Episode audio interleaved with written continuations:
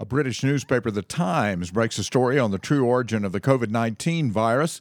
President Biden touts a reduction in border crossings, but his numbers don't add up. And Senator Charles Grassley says there are 17 recordings of Joe and Hunter Biden working on the Burisma deal. This is Truth in Politics and Culture with Dr. Tony Beam, and it's time to crank it up.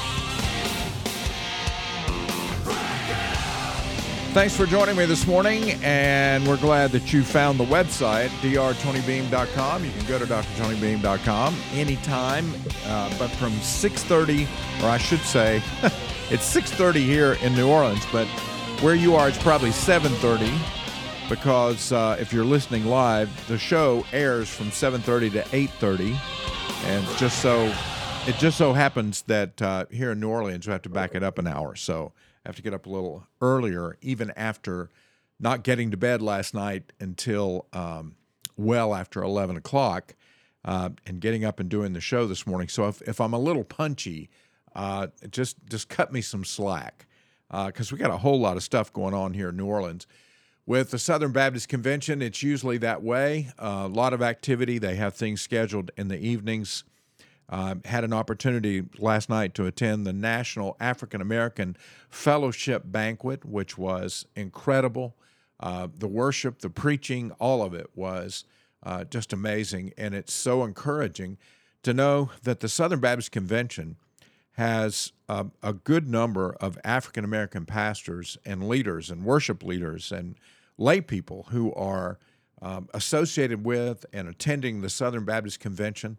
Uh, their work and ministry is it's vital for us to work together, and a lot of that the discussion last night was about how we work together with that group and how the Southern Baptist Convention is made better through our diversity when it comes to um, racial diversity. We're, we we have a large number of African Americans and Hispanic pastors and um, Asian pastors and lay leaders and worship leaders, and all of us working together, sharing the gospel, is just a great encouragement. I mean, it is to me, and I know it was to everybody that was attending the banquet last night.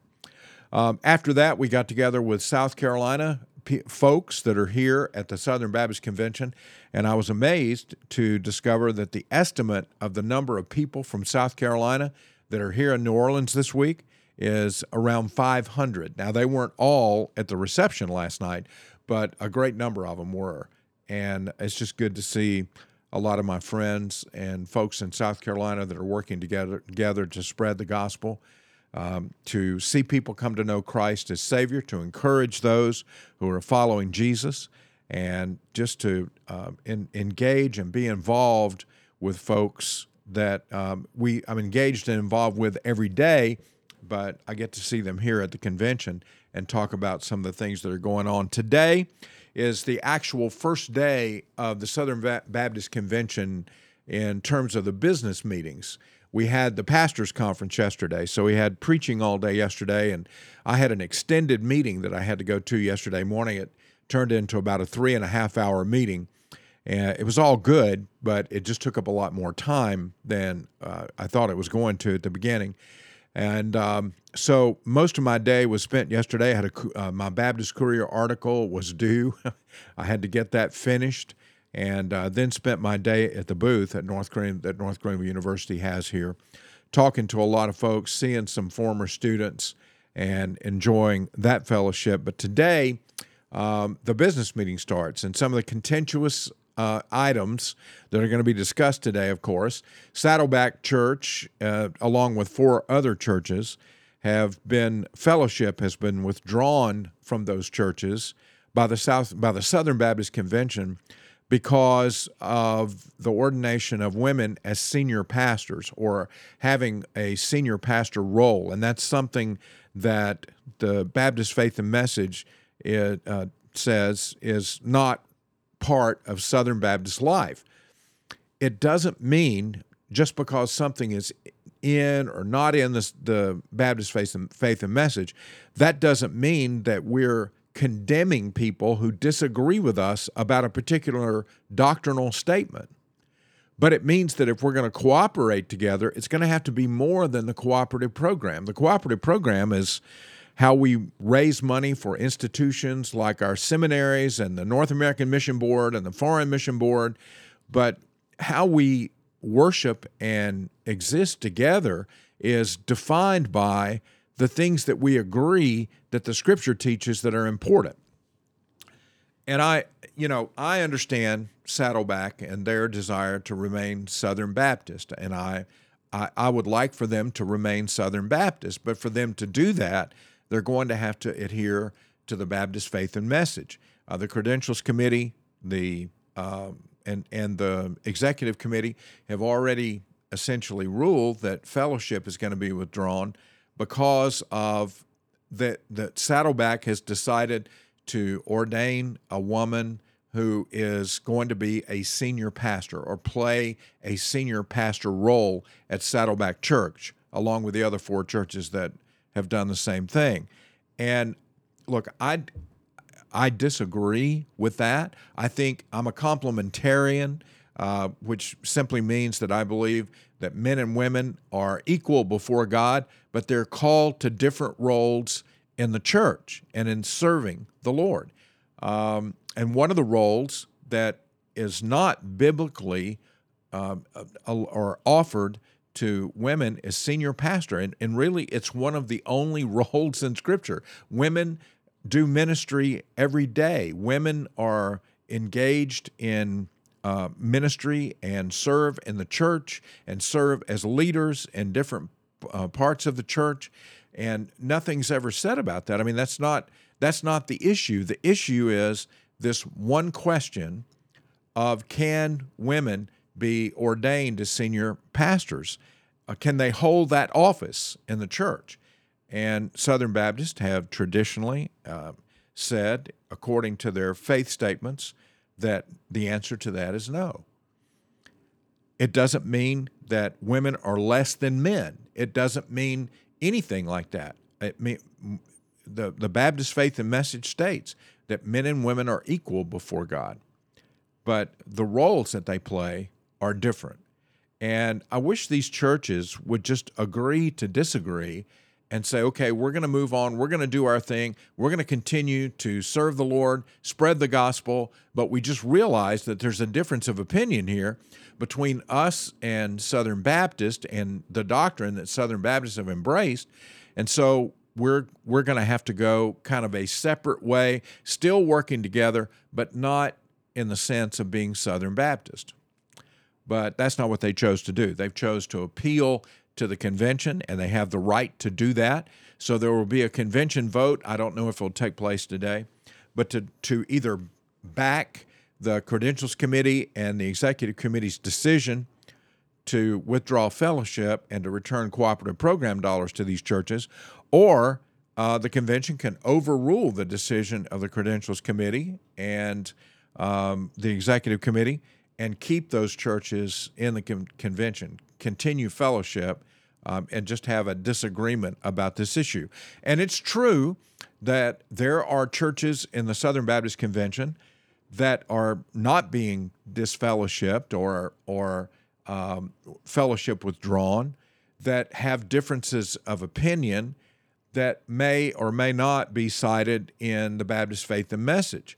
But some of those differences are very minor, and so they aren't emphasized. But differences that are considered to be major doctrine, at least by the leaders of the convention and traditionally in the Southern Baptist Convention, those are the things that will get a church disfellowshipped and or fellowship withdrawn, and um, ordaining a woman to serve in the role as senior pastor in that capacity in the church is one of those things.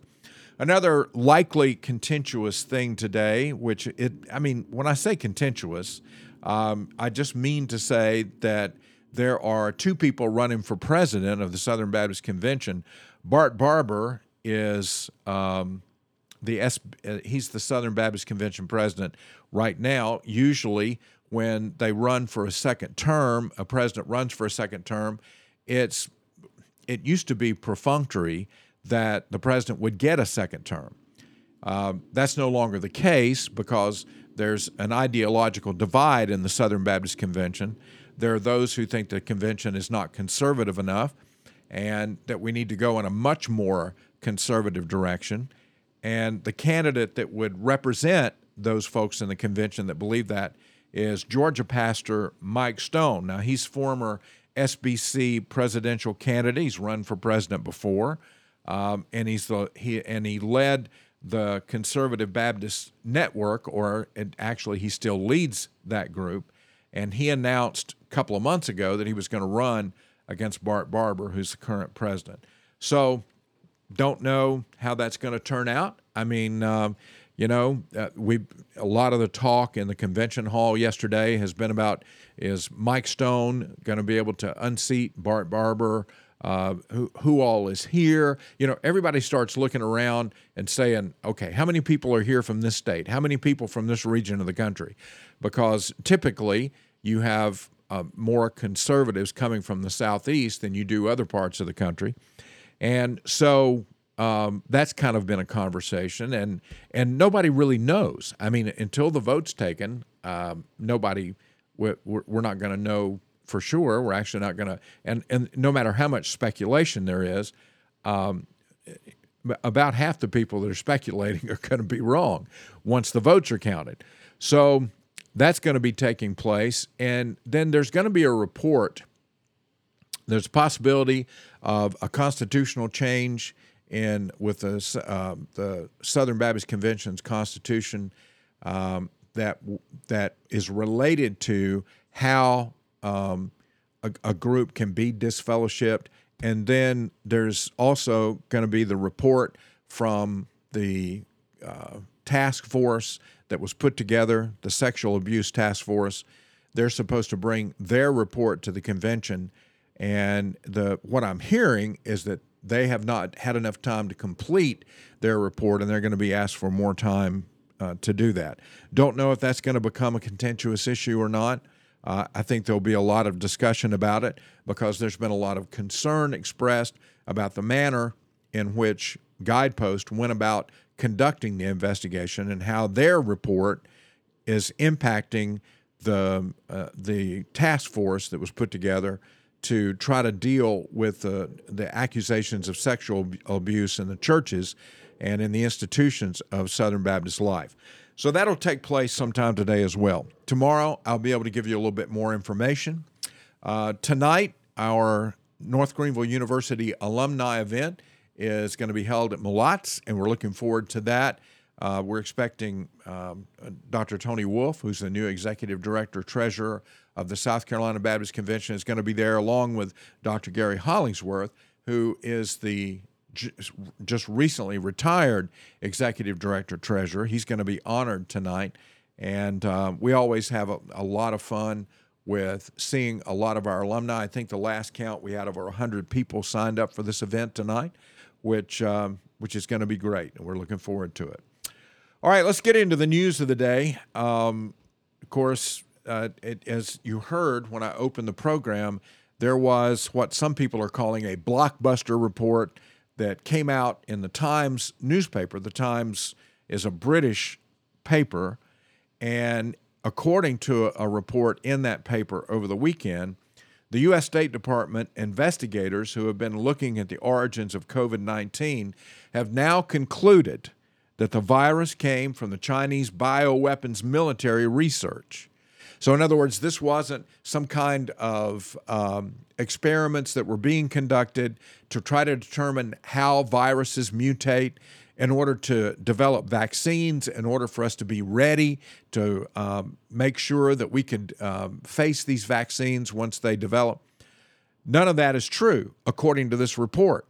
The report goes into some detail about how the Chinese military was involved and that the purpose of the Chinese military being involved being involved was to create a bioweapon, and COVID 19 was one of the early results of their attempts to do that. Uh, the research in question is believed to have started as early as 2016, and it was at least partially funded by the United States. The report appeared, as I said, in the Times, and the release of the virus appears to be accidental.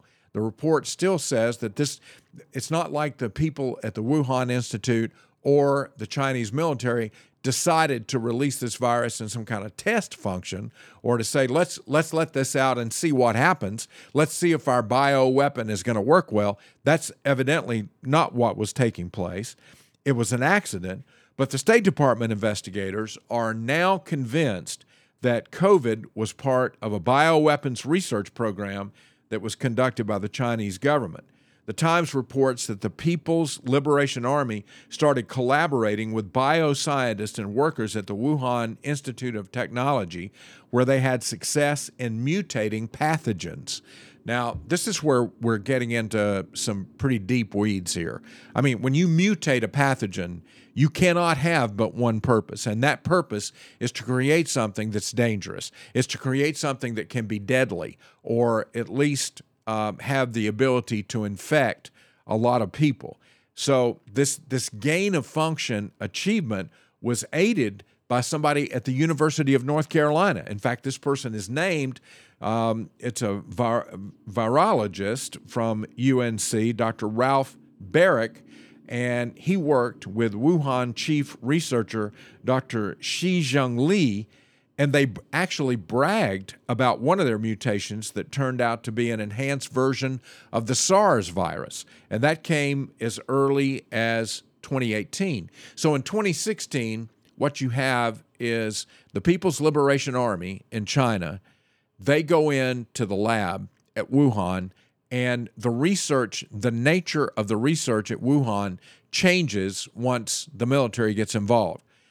All of the paperwork dries up that is, all of the accountability, the transparency of what's actually going on there kind of goes out the window um, once these once the Chinese military gets involved. Researchers kept working on the gain of function with the coronavirus, but they kept partners that they had like EcoHealth Alliance in the dark. And EcoHealth Alliance, it's important for us to remember. If that sounds familiar, it's because that's the group that was run by a, an ally of Dr. Anthony Fauci, Peter Daszak.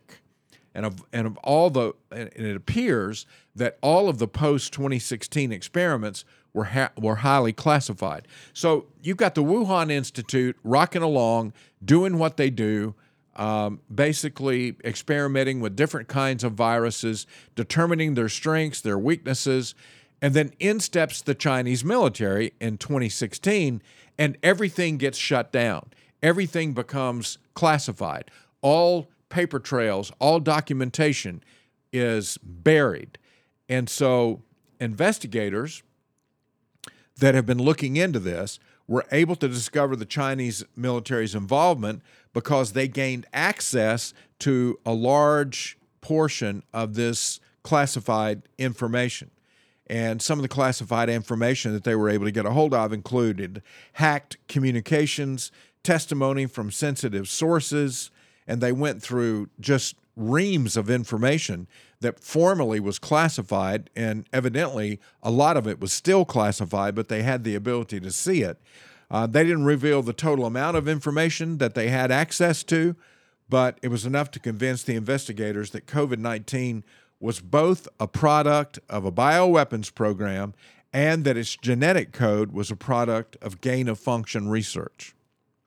Now, the question as to whether Anthony Fauci lied to Congress, um, th- that question now has to be answered by what did Anthony Fauci know about how the money was being used that was going from EcoHealth and the National Institute, the NIH? Did he know that that money was going to gain of function? Because now there can't be any question that gain of function research was taking place in Wuhan. And it was taking place not to help humanity by figuring out how to come up with the next vaccine or to keep the, the next virus from forgive me, going viral. Um, none of that was the case. This was a collaboration between the People's Liberation Army of China and the Wuhan Institute, and they were trying to weaponize a virus. They were mutating pathogens.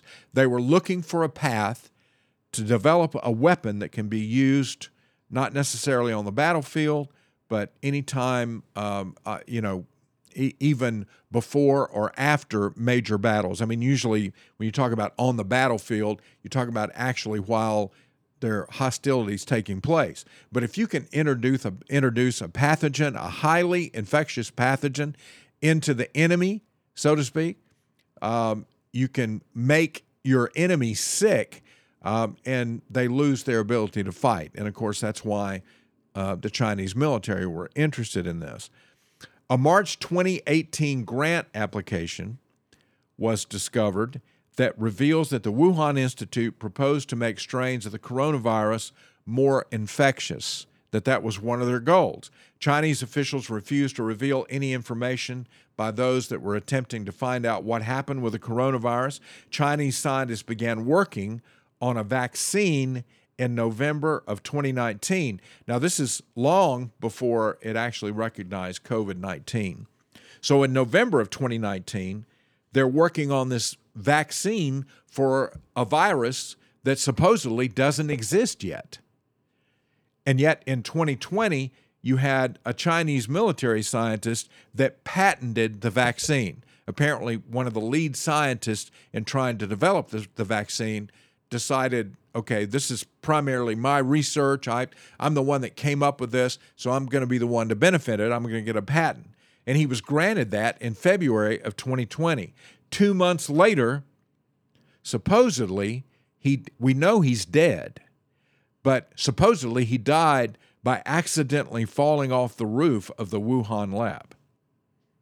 Yeah, let me let me let that sink in for a sec. He accidentally fell off the roof. The guy who just happened to get the patent for the virus, for the vaccine, for the virus that had been generated in this lab by collaborative efforts between the People's Liberation Army and the Wuhan scientists and researchers. No one outside of China has been able to confirm any report of how this scientist died. We just know that he's dead. So, Daszak and the NIH have attempted, of course, as you can imagine, to distance themselves from this report. They told the Times when they were contacted for a comment that none of the experiments at the Wuhan lab were dangerous and that all lab safety rules were followed at all times.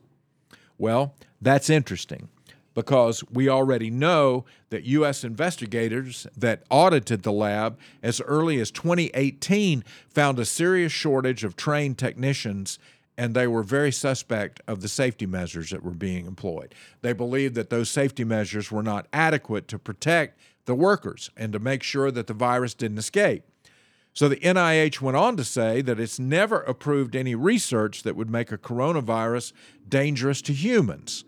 Well, that's interesting because the agency struck a deal with Daszak in 2016 to allow EcoHealth and the Wuhan lab to continue to experiment on the coronavirus as long as the mutated pathogens didn't reproduce too quickly. Well, reproducing quickly became the actually the whole focus of the program because the Chinese military wanted a virus that was highly infection and the, infectious. And the fact that you know that that that that would lead to quick reproduction of the virus. And so all of this by the NIH, by Anthony Fauci, by Daszak, by um, the the Chinese government, all of it is now coming to light that the coronavirus although it still was an accident in the fact that it was released. Uh, none of this information points toward an intentional releasing of the virus, but that all of the work that was done on the virus, the mutation of the pathogens, the gain of function, the ability for this particular virus to be more infectious, all of that was carried out by the Chinese military and the lab technicians at Wuhan. So we'll see where this report goes. I mean, I, it's going to be interesting to see how the Biden administration spends this. I mean, how are they going to?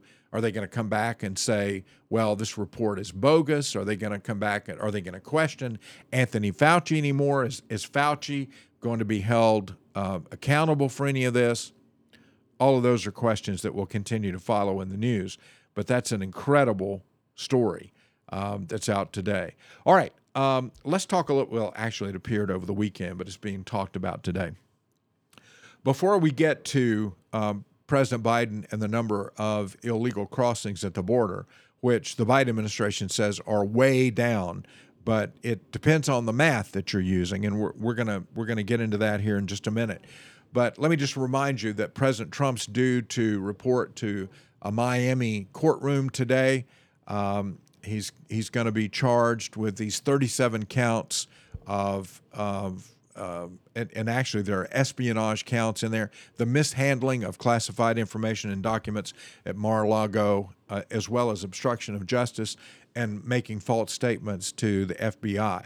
All of that's coming down today. There's a lot of concern that there's going to be a clash between protesters that are there to protest against the president, former president, and a lot of his supporters that are likely going to show up. So security is going to be high today.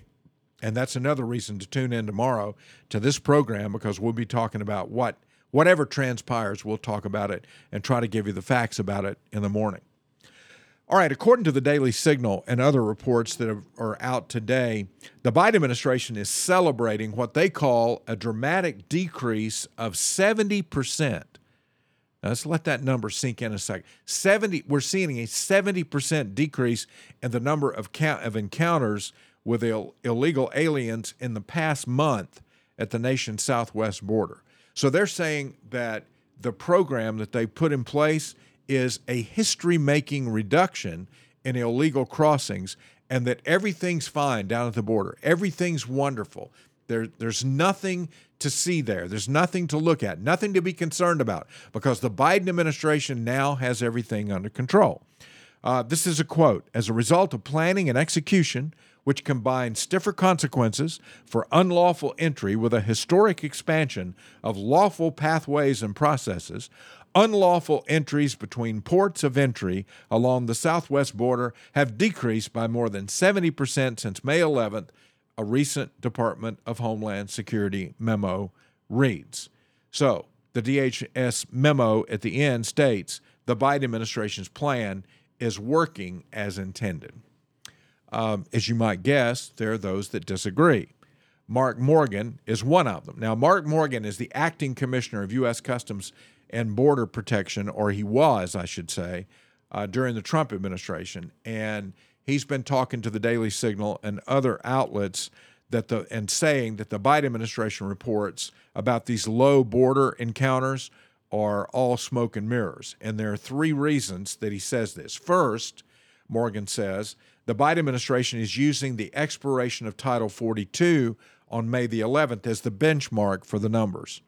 Now, do you remember what happened in the lead up to May the 11th when Title 42 was expiring? There were a record number of encounters. In other words, 10,000. When I say record number, in the week in the week that would be 7 days leading up to the end of Title 42, the Border Patrol encountered 67,759 illegal aliens between ports of entry. Now, that in, in those just few days, that was almost 10,000 a day. Now, we've never seen 10,000 illegal encounters a day in our lifetime. That, that's unprecedented. So Morgan argues that the number of border crossings seen at the end of Title 42 shouldn't be the standard comparison. In other words, it shouldn't be the benchmark.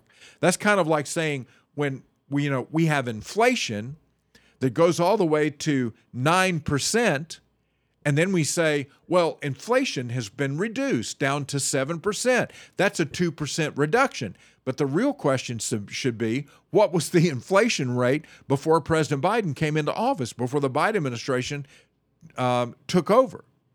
Because to, to say that 7% is good, yeah, 7% inflation is good compared to 9%, but what was inflation to begin? I mean, when can we go back to a time when inflation was, say, one and a half to two percent, or even three percent?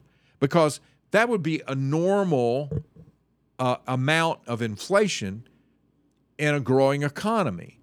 But to get up to 9% and then to tout the fact that it's dropped by 2%, well, that's the same thing that's happening at the border. I think most Americans can look at inflation and say, look, 7% is killing me. 9% was unsustainable, but now I've got to deal with 7% and I'm supposed to be happy about it. Uh, when you look at border crossings, almost 68,000 in a week was insane. But now that we're backing up a little bit from that record number, then we should be celebrating. Um, and the, the the the the guy who's reporting on this, the former official um, under Biden, Mark Morgan, he says, you know, and rightly he says that you once you raise that number to such a high level by the policies that you followed, then it's going to be unsustainable because there's going to come a point where all of the people that were piled up on the other side of the border that were stacking up before this before title 42 um, was abandoned or expired uh, they're eventually all going to get across and once they get across then the numbers are naturally going to drop compared to the record number that was happening before but the question is, what was the number in 2020? The benchmark number for determining whether or not President Biden has been effective in any of his policies at the border should go back to 2020 when he took office. What was happening then? How did those numbers begin to rise dramatically in 2020? So in May of 2020, there were 21,727 illegal uh, crossings of the border between points of entry. But in, in, and that was May of 2020. And the May numbers haven't been released yet, but the numbers that have been put on Twitter by former border chief um, Ortiz in his Twitter account indicates that over 180,000 illegal aliens crossed the border into the U.S. between ports of entry in May. Now, if that's true, take 21,727 and compare that to 180,000. If that's really the number that crossed in May, if that turns out to be accurate, that's an I mean, obviously that's how many times? That's not a 10 time increase, but it's close. It's about an 8 that that's 8 times more people crossing the border in May of this year than in May of 2020. So that part of the reason that we've seen illegal border crossings reduced is because of the Texas National Guard and state troopers that have been sent to the border that are redirecting these aliens to ports of entry. So, in other words, between ports of entry, where we've seen a high level of illegal immigration, but the National Guard in Texas and the State Patrol working together have been effective in pushing those people toward the ports of entry. And so Morgan calls what the Biden administration is doing the big shell game. The 70% decline in encounters with illegal aliens reported by DHS refers only to encounters between ports of entry. And because you've got so many aliens now being directed to the ports of entry by the Texas National Guard, and the fact that a lot of these new policies that have been put in place are sort of greasing the skids to get people into the country legally uh, where they're able to pro- they're being able to process more people at the ports of, of entry. We're we're we're talking about in an average month, if if this holds, we're still talking about about thirty three thousand one hundred and seventy nine migrants will arrive at ports of entry for their scheduled meetings to claim asylum. And DHS reports that an average of 3,700 migrants a day are still either crossing the border illegally between ports of entry or arriving at a port without a scheduled appointment. So that's about 114,700 a month. Migrants who arrive at a port without proper documentation to enter the country are labeled as inadmissible, not an illegal entry. And so that sort of changes the number. Adding the number of migrants, and this is where the math begins to add up. When you add the number of migrants with scheduled appointments via CBP1, which is the new way of processing migrant crossings, to the daily average of migrants crossing illegally or presenting at a port of entry without an appointment, the monthly average becomes 147,870 and that's triple the monthly average at the start of 2020. So this is this is what doesn't make, doesn't make any sense.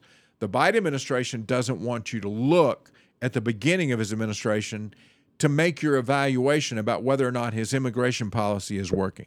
The Biden administration wants you to look at the highest numbers ever recorded over a short period of time and then claim because those numbers are down that we've got a 70% reduction. Yes, a 70% reduction of the highest numbers in history, but still triple the number of people that were entering the country illegally in the beginning of 2020. And that's where the focus needs to be. So what I'm trying to what I'm trying to get you to understand is that when you read these numbers that the Biden administration is touting and bragging about the fact that these numbers are down dramatically, um, don't believe it because we still have a tremendous problem at the border. We need immigration reform. We need a process by which we have an orderly entry into the United States by those who a certain number every year is allowed to enter because of work opportunities that we have, because they there are people who um, are adding to uh, the United States in terms of their knowledge and ab- ability to help our culture, our, our society thrive. I mean, that we, we have to manage the number of people that are coming in, and we have to have a, a logical reason for the number that we pick. We can't just continue to allow a constant flood of immigration, whether it's legal or illegal. And the combination of legal and illegal immigration is unsustainable because we just don't have the support systems. I mean, and, and part of that's being revealed now because a lot of these that are crossing the border are ending up in New York, Chicago, different sanctuary cities where officials there are screaming about the fact that they don't have the resources to take care of them, even though they brag about being a sanctuary city. So this is, um, I mean, that we, we need to know the truth. If, if the American people know the truth, then we can make right and good decisions about what we need to, fit, to do to fix a problem. But it has to begin with figuring out exactly being able to wade through all of the propaganda, all of the political rhetoric, all of the false statements that are being made by the Biden administration, the false comparisons, so that we get an accurate picture of what's actually going on at the border. All right, final final story today that we're going to look at. Uh, by the way, b- before I get into this, let me uh, just let you know um, I'm going to pack up all this equipment. I'm going to take it over to the convention hall and I'm going to be interviewing people today. So there's going to be some additional podcast material. Uh, this program, of course, will be uploaded as a podcast as soon as I'm finished doing it live. And there'll be additional podcast material today that'll be uploaded if you want to hear some of the interviews I'm going to do in the convention hall. I'm going to be uh, talking to Dr. Tony Wolfe, who's the new executive director treasurer of the South Carolina Baptist Convention. At some point, I'll be talking to um, uh, Dr. Daniel Dickard, who's the new pastor at Shandon Baptist Church in Columbia, and he's also um, that we just finished the pastors conference, and he was the president of the pastors conference this year. We're going to talk about some of the themes that we had, and I'm also looking forward to talking to Brent Leatherwood, who's the president of the ERLC. Their report is going to be given in the morning. and uh, I'll be I'll be on the platform for that, uh, backing up our president as uh, one of the trustees. So, in any event, um, you can look forward to some of those interviews. There may be some other people. We're just as people come by the booth, interesting people, leaders in the convention. If they have a few minutes, I'm going to sit down with them and talk to them about their role and how they see Southern Baptist life. And all of that will be available as additional podcast eventually. And um, on top of that, uh, you can listen to them live. They'll be live on Facebook and live on YouTube if you want to check in throughout the day. I know the interview, the the one scheduled interview that I have that I know the time that it'll be it will be available live is with um, Tony Wolfe, Dr. Wolfe, and that's going to be at two o'clock this afternoon. All right. Um, this is coming from the Daily Wire by Daniel Chaitin. Sen- uh, we have a senator, Senator Grassley, who is revealing that the FBI informant file references 17 Biden audio recordings. So, in other words, this document that they came up with, that the file uh, 1023 in the FBI's possession, as, the, as everybody began to look at it and see the material unredacted, there most of the members of the oversight committee saw redacted material, but there are those who have been able to see this material that are investigating unredacted.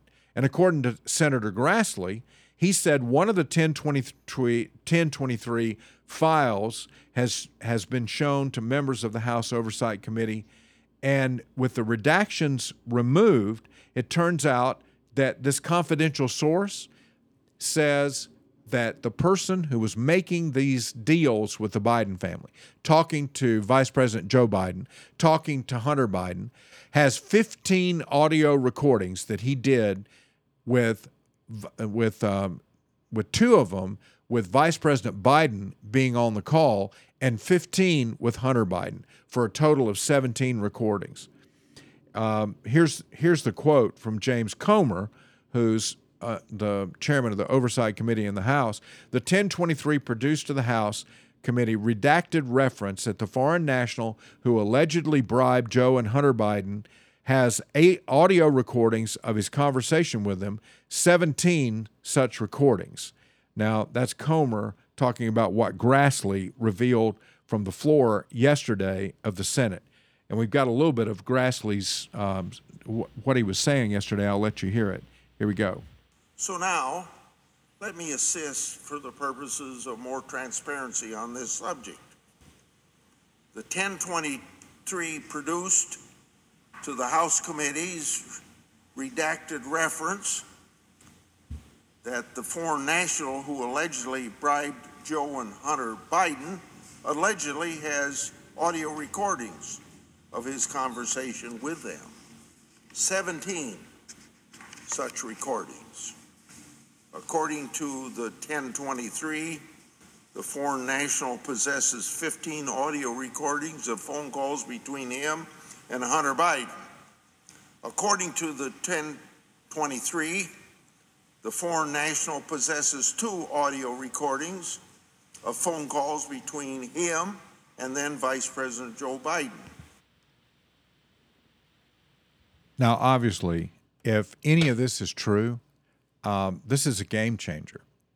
If there are if there are audio recordings of Vice President Biden having any conversation with anybody from Burisma about Hunter Biden's job, about money exchanging hands um, in in order for uh, this prosecutor in um, in Ukraine that was causing problems for Burisma, in order that Joe Biden would use his influence to get rid of the prosecutor. If if there's any information that points to the vice president, who then Vice President Biden in this regard, um, I, I think there could be impeachment proceedings. Now, I'm not I'm not saying that that's going to happen yet. This is all alleged information. Um, and there are those who say that because Trump is being charged, that all of this is being talked about, that the FBI has looked at every bit of it and determined that none of it has any bearing or, or any credibility. Um, and that's why they dim- dismissed it long ago. But as I reported yesterday, Bill Barr says that that's just absolutely not true. Bill Barr has been pretty hawkish on the prosecution of President Trump, but he says that this information, when they come out and say that the FBI dismissed this, the FBI hasn't even vetted it. They were given the information, but they have yet to get anything that amounts to a credible investigation of whether these tapes are valid and whether or not this informant's information is accurate. And so it's taken Congress to be able to discover this. Um, Grassley added just a few minutes later after what I played, the, t- the 1023 indicates that then uh, Vice President Joe Biden may have been involved in Burisma employing Hunter Biden and they actually found a footnote on the 1023 document that refers to two other documents that the FBI has. And so Comer says those two documents date back to 2017. And I know I'm flipping back and forth between Grassley and Comer. Grassley's the senator, Comer is the House member that's head of the Oversight Committee in the House. So a congressional source told the Daily Wire on Monday that the oversight panel is working with the FBI to schedule a time this week to view the other FD 1023 records, two more of them.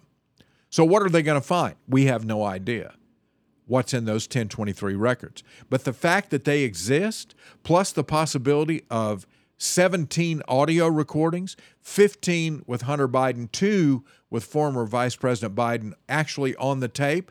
And the, the, the person, the informant says that the person who made the audio recordings did so in order to cover their back. That if any of this ever hit the fan, that they were going to be able to prove that they what their involvement was and what the involvement of the vice president and Hunter Biden was. They wanted an insurance policy, and these recordings are their insurance policy to try to keep them from, to give them leverage in the event that all of this information came out. So, I, I, mean, what, what do you say about this? I mean, as far as a running commentary, all we can say is that this is disturbing information that the FBI has known about, has known for years, um, and they've done nothing with it. They they've treated it like it was nothing, but that's before any kind of vigorous investigation to find out if these tapes exist or to find out if any of this information is correct. And so that I mean, th- this is not going to be able to be ignored. Right now, the legacy media uh, is pretty much ignoring this story. The only place you're going to find it is maybe National Review. You're going to find a little bit of it uh, I mean, you're going to find it at Daily Wire, you're going to find it at Fox News, but most of the legacy media, the Washington Post, the New York Times, uh, even the Wall Street Journal, is not getting anywhere near this. And it's because they don't want to talk about it's the same thing that happened with the Hunter laptop. They were claiming, the major news sources at the time, that they couldn't verify that that was even Hunter's laptop. And that was before the election. Well, we now know that they absolutely did know that it was Hunter's laptop, and they buried that story because of the upcoming election. Um, they're not going to be able to bury this story between now and the election. This is this is going to come out. We're going to find out whether or not those recordings really do exist, what's on them, and we're going to find out exactly how deep this rabbit hole go, goes with Vice President Biden and with Hunter Biden. Now, I want us to think here for just a second. I mean, where we could be headed um, in this next election cycle. Because you've got President Trump being indicted today on 37 federal charges. And re- regardless of how you feel about the president, where you think he was railroaded or not, and look, I have no doubt, believe me, I, I don't have the Justice Department wants to get Trump, just like Alvin Bragg in New York wants to get Trump just like every other prosecutor uh, that's progressive, would love to have an opportunity to be the one to say, I'm the one who brought down President Trump. There's no question. We, there's a history of President Trump being sought after, being chased by prosecutors, um, the, the Russia, Russia, Russia stuff. That all of that makes people doubt that these charges against him are anything but bogus. But I would encourage you look into the charges because, like we said yesterday, it's very possible that two things are true at the same time. Number one, it's definitely true that the Justice Department and certain prosecutors on the left are out to get President Trump. It's also, number two, possible that President Trump made bad decisions when it comes to how he handled these documents and how he responded to the National Archives and how he responded to the federal government when they were when he was asked to turn those documents back in. If he obstructed justice, if he covered up, if he made false statements, um, all of that is going to be the according to uh, some who have seen have looked all the way through the indictment and I and being here at the convention this week I just haven't had time to sit down and read the entire unsealed indictment. I intend to do that when I get back home so I can talk a little bit more intelligently about it. But those who have done it say that the evidence is pretty strong against the president. And then we've got a prosecutor in Georgia that's going to be filing charges. They're going to ch- accuse President Trump. The grand jury there is likely going to file charges accusing President Trump of trying to interfere with the election in Georgia. So now you've got three separate, or at this point, you've got two separate pros, uh, prosecutions.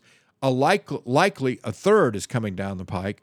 And now you've got President Biden being called into question about whether or not he took bribe money up to $5 million, with Hunter getting another $5 million from Burisma for his influence. It, it was nothing more than the sale of influence, it was influence peddling. And so what is the election going to look like if you have President Trump convicted of any of these crimes? Trump says he's not dropping out of the race. Trump said, in fact, his polling numbers um, are pretty much holding steady within the Republican primary the number of general the the general population. I mean, you you start looking at people outside of the Republican primary that'll be voting for president, and they're beginning to raise a lot of questions about whether they could vote for Trump or not. Even some of the the diehard core of President Trump's supporters are beginning to express a little bit of frustration with some of the actions that the president took in this document scandal. So what the the question being, what if President Biden is rendered incapable of running because of this Burisma information that keeps coming out that the FBI has information that they've been sitting on. What if President Trump is convicted of some of these charges? What if the trial takes place before the election? He's in the middle of the campaign season, and it turns out that he's convicted on one or more of these 37 counts. And who knows what's going to come out of Georgia? What does that mean for the presidential field? I mean, you look at Tim Scott, you look at at uh, Nikki Haley, you look at Chris Christie, you look at Mike Pence, you look at all these candidates that are getting in the race, and you're saying, well, these these people don't have a path. What are they doing stepping up into the race? Well, there's a possibility here that if enough of these legal troubles mount for President Trump, that he could lose support. He's not losing support now. Usually, when he's charged with um, uh, issues, particularly from the federal government, uh, that's going to increase his support because people believe, rightly so, that he's been unfairly targeted because they hate him. I mean, and President Trump has said this many times that if they hate me, they hate you. Um, uh, that, that the hatred toward him is actually directed toward his supporters. And there's no doubt, in order to be honest, we have to be able to say that that's certainly going on, that that's part of the picture. But also, in order to be honest, we have to admit that President Trump has handed them some of the hammers that they're using to beat him over the head, and that that's not been obviously not been a good thing for him. We we we need to be honest and say we don't know yet where these do these recordings of Hunter Biden and Vice President Biden at the time do they actually exist? If they do, that could be a game changer. It could mean that the the whole presidential race gets shaken up. I mean, why is Gavin Newsom, for example, going on with Sean Hannity? Do the, de- do the, do the Democrats, do, do the Democrat leadership know something that we don't yet know? Do they see Biden running into problems that could cause him to have to step away from running for at least from running for reelection? Is Gavin Newsom getting geared up? I mean, is he is he being primed to step in? And what's going to happen if President Trump, if these legal troubles lead to a diminishing in his popularity? Is that a lane for DeSantis? Is is Ron DeSantis going to then be the one that everybody's going to be gunning for to try to knock him off?